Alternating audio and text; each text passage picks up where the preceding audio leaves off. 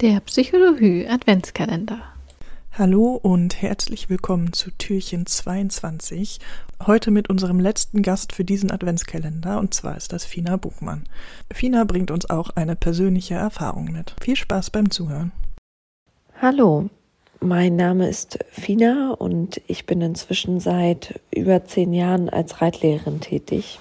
Dabei habe ich mich vor allem der gesund erhaltenen Pferde- und Reiterausbildung verschrieben, wobei für mich neben dem Verständnis für das Pferd und seine natürlichen Verhaltensweisen vor allem die Entwicklung eines ausbalancierten Sitzes und einer gefühlvollen Hilfengebung im Vordergrund stehen.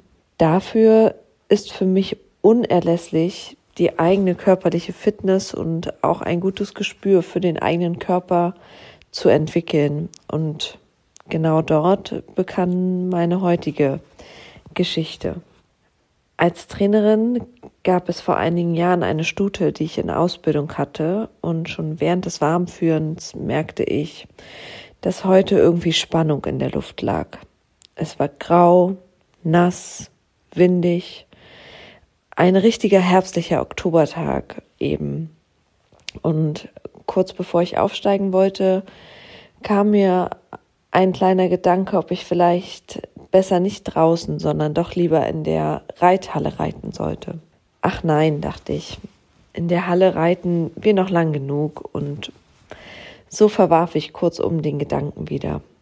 Naja, kurzum, nachdem die ersten 20 Minuten ganz gut verliefen und wir uns mitten im Galopp befanden, erschrak die Stute. Ihre Ohren schellten zurück und sie bockte los.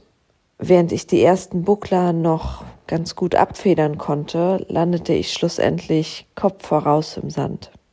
Da lag ich nun, konnte nicht aufstehen und um mich herum blieb die Welt, ehrlich gesagt, kurz stehen.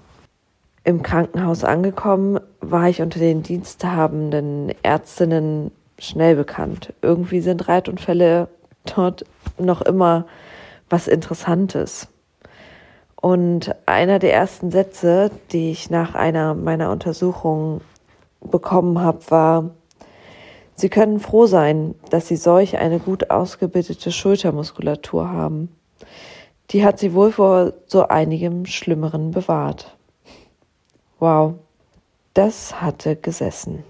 Machen wir uns nichts vor, jeder von uns wird mindestens schon einmal vom Pferd gefallen sein.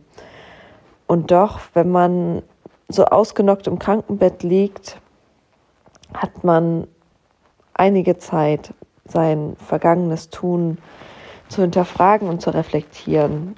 Und äh, so habe auch ich das gemacht. Und ja, meine Lehre aus der Geschichte ist, dass ich mich noch bewusster meinem Körper widme und mir intensiv Zeit nehme für Ausgleichssport, um meine Muskulatur zu stärken.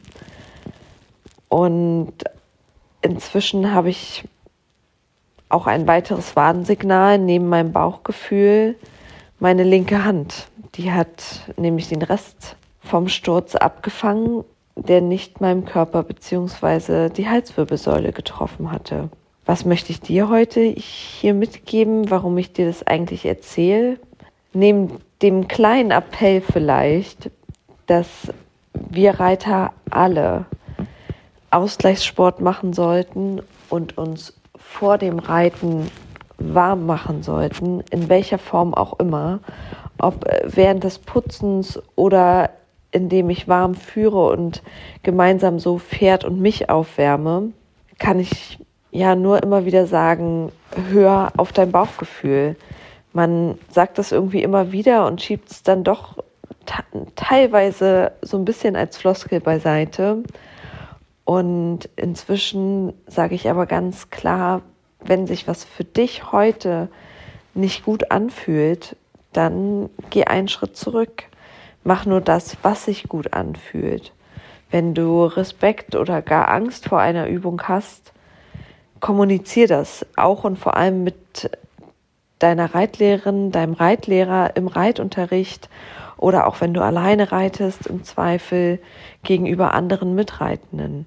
Wir haben ganz oft schöne Zeiten mit unserem Pferd und dafür sind wir aber ein Stück weit in der großen Verantwortung und dafür ist es wichtig, dass wir einfach nur das tun, womit wir uns gut fühlen und womit wir uns wohlfühlen. Und genau das wird auch bei deinem Pferd ankommen. Und somit wünsche ich dir äh, ganz viel Spaß bei deiner Zeit mit deinem Pferd und auch hier im Podcast noch mit den weiteren Adventskalenderfolgen.